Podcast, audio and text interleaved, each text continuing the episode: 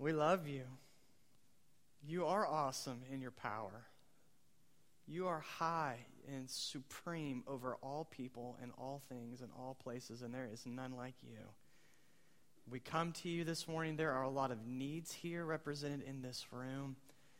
And Father, it's so easy sometimes for us to get focused on our needs and what we lack. We lose sight of the supplier. You are the supplier. You're worthy of all praise, all honor, all focus, all attention, all response to you, Lord, forever and ever. And I pray right now that, Lord, that you would come and that you would speak to our hearts and change our lives. Lord, that you would help us be good listeners to your voice, O Lord. So speak to us now. We love you, Lord. We need to hear every word that comes out of your mouth. And we're so thankful that you are a speaking God. You've spoken in the past, and you're still talking to us today, and we thank you for it. And we thank you for it in the exalted name of Jesus Christ. Amen. Amen. Amen.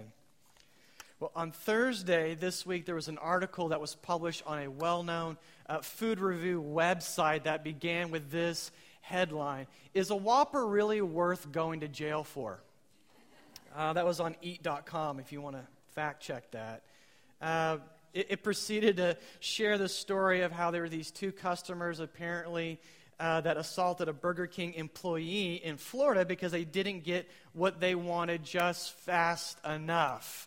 Uh, unfortunately, there are a lot of uh, stories like this. You can Google it. You can. You, you, they're all over the internet. You can find news stories about SWAT teams uh, that had shootouts at a Taco Bell over a ninety-nine cent taco. Are you kidding me? This stuff really happens. You can watch YouTube videos of people that are punching out glass windows at the drive-thru because the restaurant was out of chicken nuggets and they really wanted those chicken nuggets and they were going to get those chicken nuggets. Uh, when you look at what we desire as humans, it's it's crazy.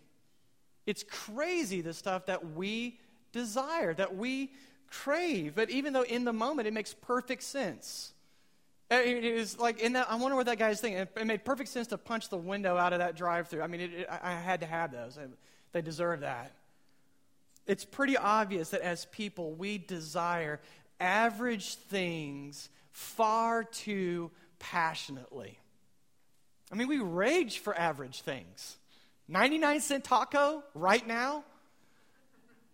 And, and, and we passionately desire excellent things, superior things, wimpily, weakly. In this part of the prayer, Jesus is teaching us that we are to ask the Lord that our greatest desire would be for the rule of God to increase on the earth and for his will to be accomplished in our lives. That's to be our greatest desire. And as we'll see as we go through the Lord's Prayer, this prayer just starts, it just ramps up. Petition after petition. It just gets more and more intense. It's really kind of neat. As citizens of the kingdom, we ask the one we admire most to change what we desire the most. That's our prayer. This is a monster-sized prayer request, Crossway. It's huge, guys. It's massive. This prayer is summed up in four words. Lord, change my desires. That's it. Or as we see in the text, Lord, bring your kingdom. That's how you sum this whole thing up.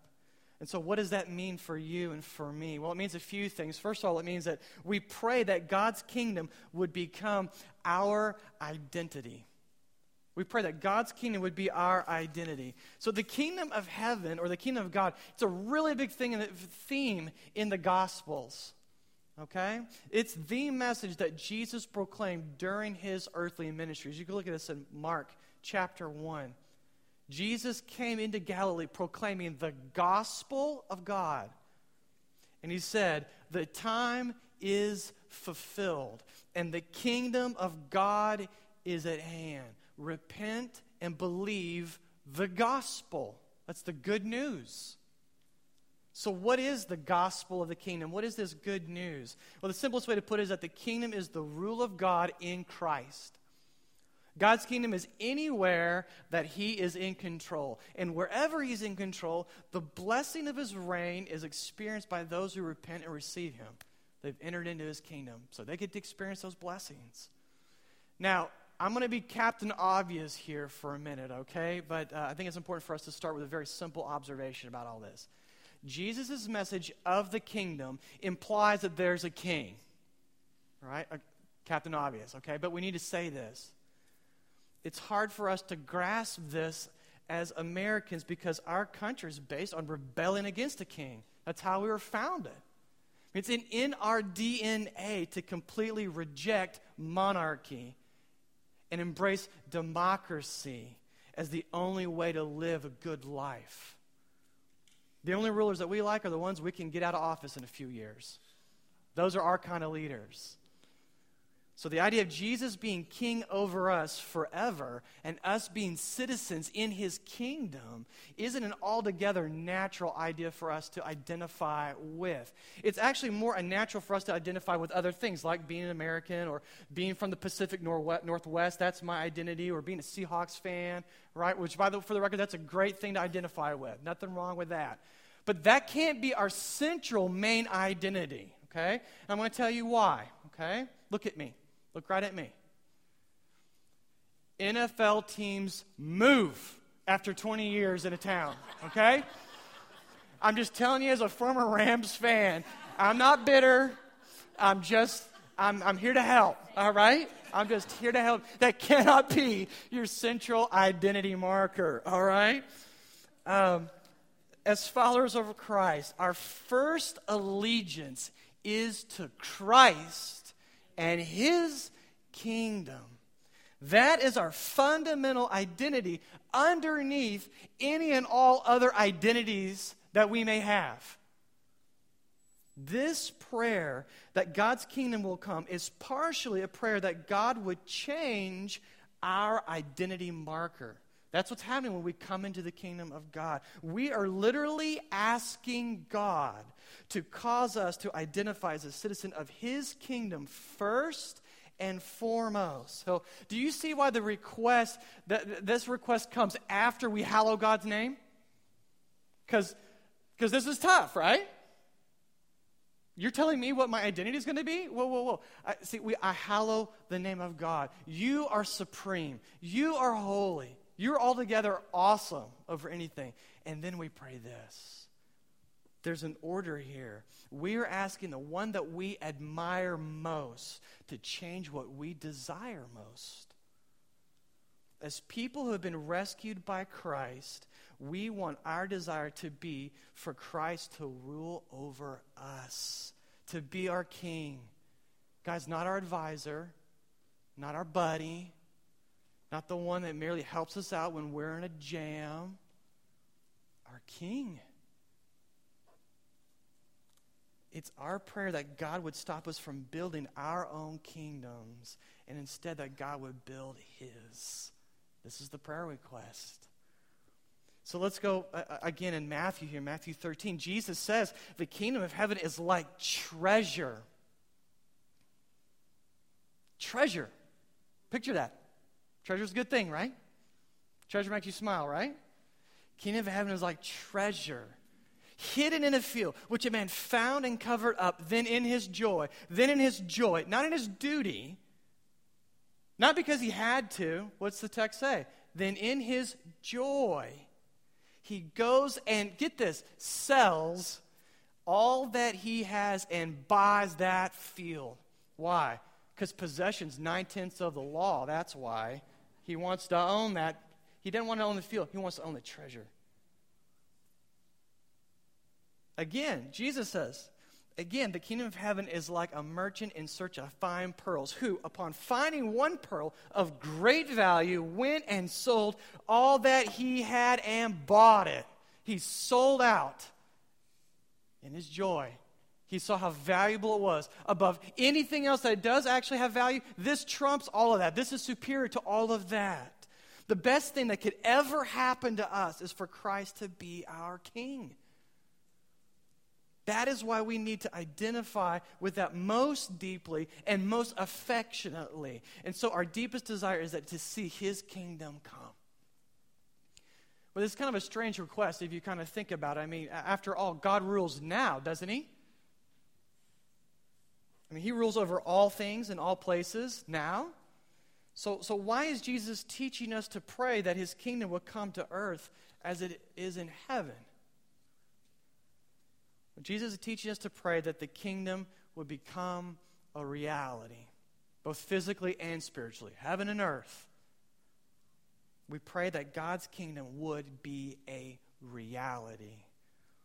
The kingdom is the rule of God in Christ over all things and the blessings that come with that. So when, G- when Jesus came, he was not only teaching people about the kingdom through his sermons, but he was also showing them the kingdom through his actions. Again, staying in Matthew, Matthew twelve twenty-eight. Jesus says, but if it by the Spirit of God that I cast out demons, then the kingdom of God has come upon you. Jesus' actions in casting out demons are showing that God is here. His kingdom, his kingship is real. It's a reality. When Jesus, when Jesus calms the tempest on the sea, he is restoring creation back to order as the one who created it in the first place. When he raises a dead boy back to life and returned him back to his mother, he is showing that he restores all things that death takes. When he forgives a man's sins and then later he f- restores his legs, Jesus is showing that he's restoring the whole person, body and soul, back to God. Jesus is setting all things right that were wrong.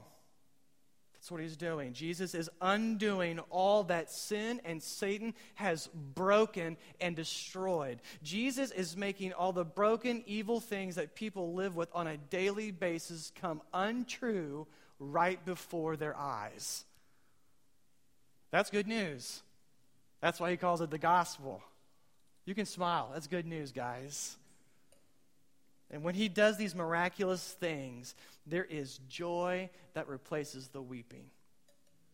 Right? There is satisfaction instead of hunger. There is peace instead of anxiety. Jesus is basically saying, one day the kingdom will kind of look like this on earth, but better and worldwide.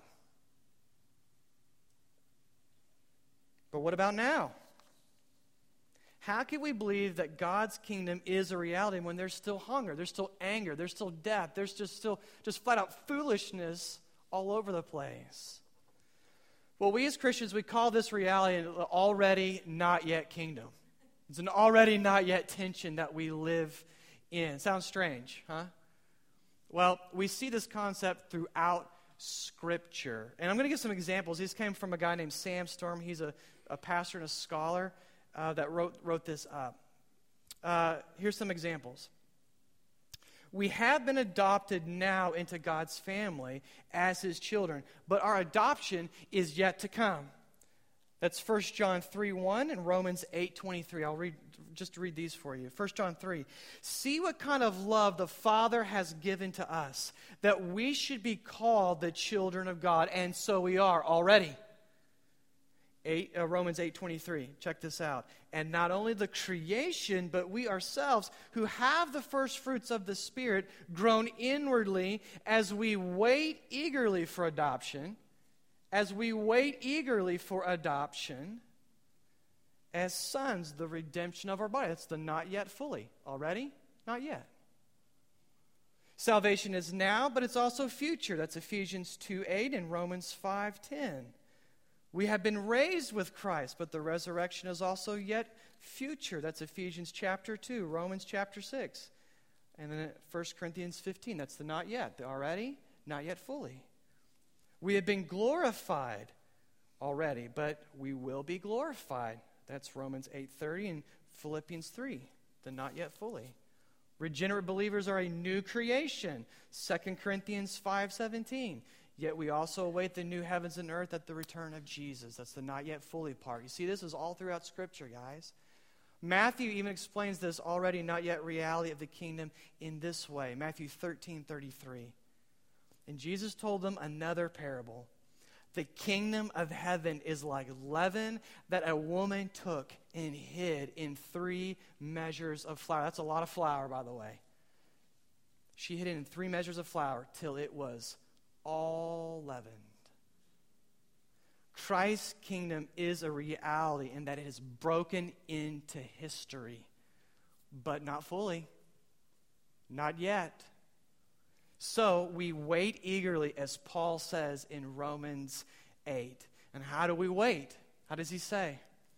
We pray for the kingdom to fully come. That's what Jesus is teaching us to do. We pray that God would gradually work the yeast of the gospel throughout the whole world, that it might spread. Wherever the gospel is proclaimed and received by faith, the rule of God has come to reign in that person's life. He is the king of their life. The kingdom is working its way through the dough, guys. It's amazing. As followers of Christ, our great desire is that God's kingdom would be made visible, that we would be able to see this.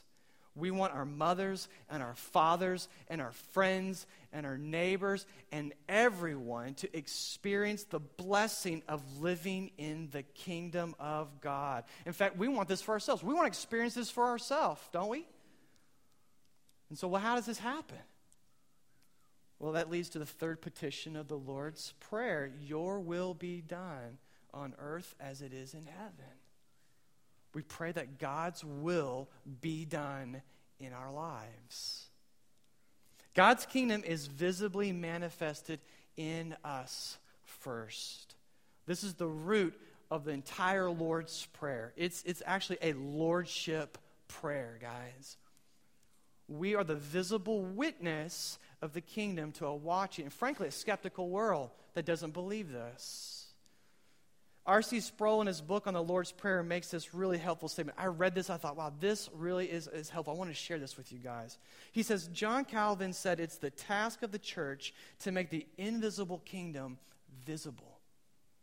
We do that by living in such a way that bears witness to the reality of the kingdom of Christ in our jobs, our families, our schools, even our paychecks, because God in Christ is king over every one of these spheres of life. The only way the kingdom of God is going to be manifested in this world before Christ comes is if we manifest it by the way we live as citizens and subjects of the king. This is how Matthew puts it when he quotes Jesus in Matthew five. You are the light of the world. A city on a hill cannot be hidden.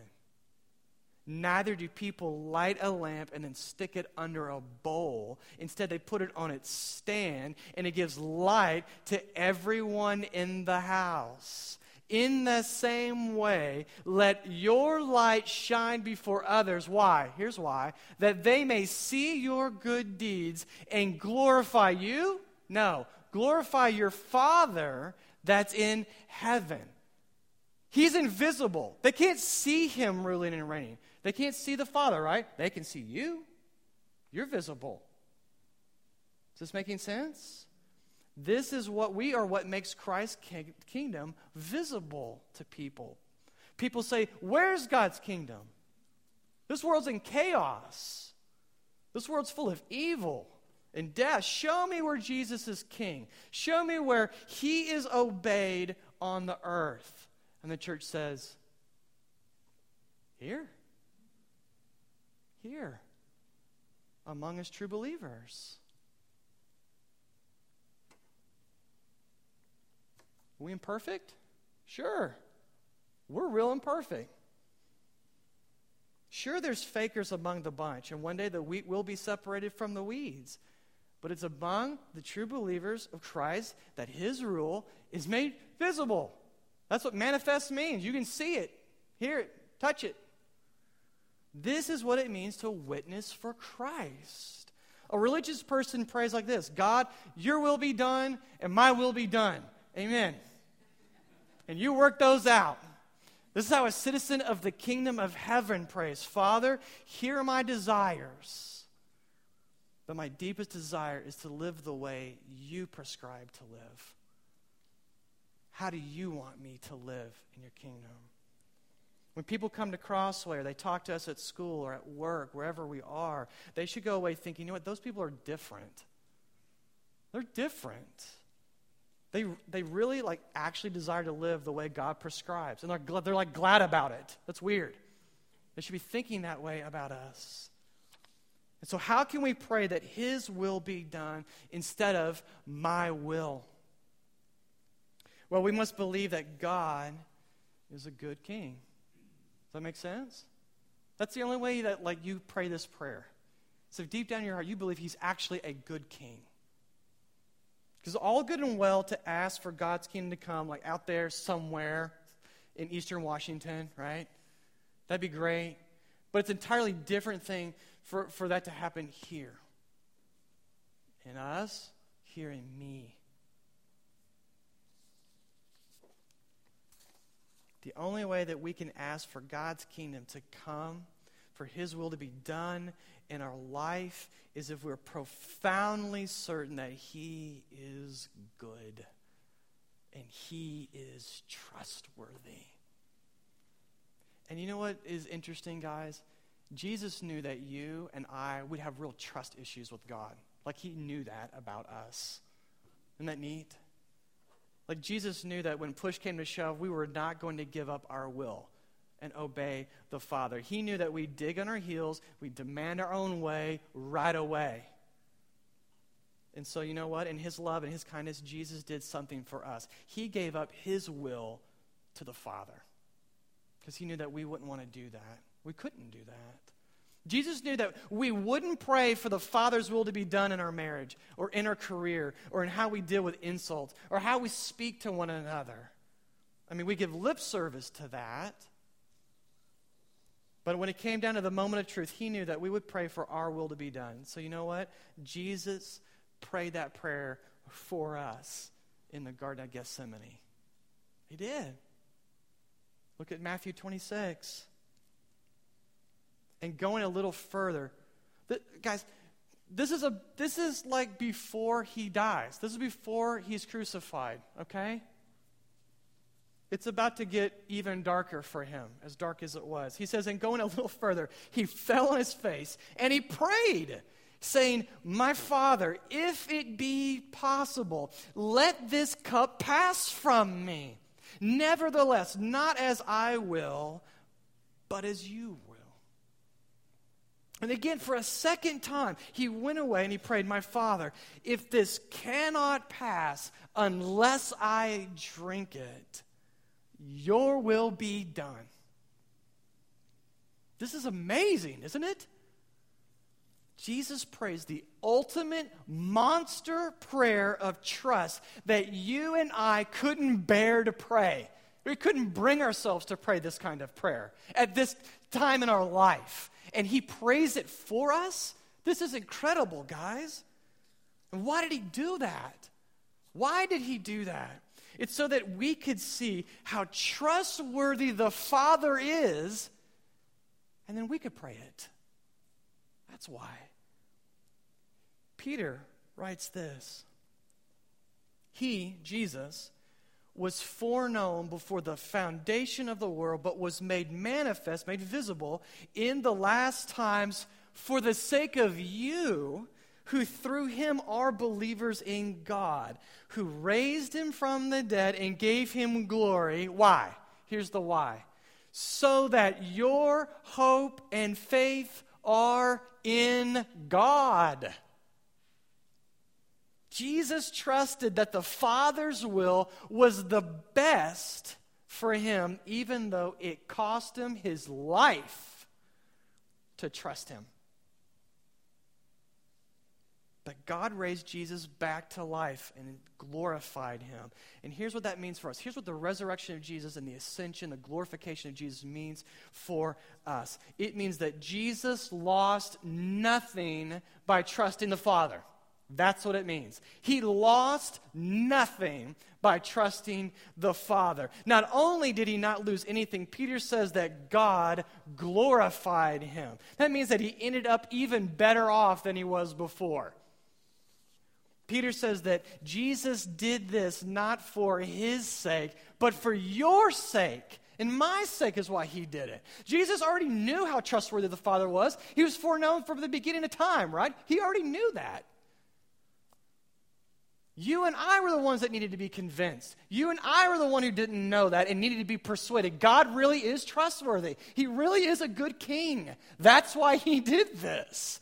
Jesus did it to visibly show us, not in our minds, not in a feeling. This was physical. This was historical. Jesus visibly did this to show us that God really is, after all, a trustworthy king. You can trust his rule over your life. God's will really is for your ultimate good. And we can trust him with our life. When we get that, we want to pray this prayer. We will pray this. So pray that his kingdom would come fully. Pray that you would give up control and that his will would be done in your life as it is in heaven. I love you guys. I'm going to pray for you, okay?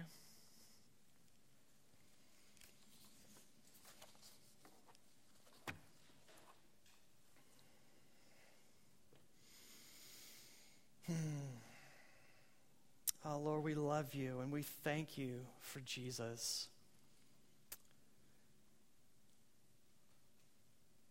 And Jesus, we thank you for thank you for showing us how trustworthy the Father is. You knew it all along, we didn't. And thank you for showing us so that we could trust him with our whole life. And Lord, we pray that your kingdom would come. Uh, your rule is good. You make wrong things right. You make broken things better than they ever were. You restore everything that's been destroyed. So we want to see that more and more. Work that yeast through the dough, we pray, God. And open up hearts to the gospel. Open up our hearts to the good news of the gospel, that you are the king and you're a good king and you're a trustworthy king. So God, I just pray that you would do your work that only you can do right now through your Spirit in our hearts. You would change our desires. Would you change our desires as a church? Would you change my desires, the stuff that I want? And I just confess to you, I don't want the right things, Lord. A lot. I want things that are really temporary, things that hurt me. But you have better for me. So would you change my desires to want your will? We love you, God. Thank you for your grace and your truth. We need them both. Amen.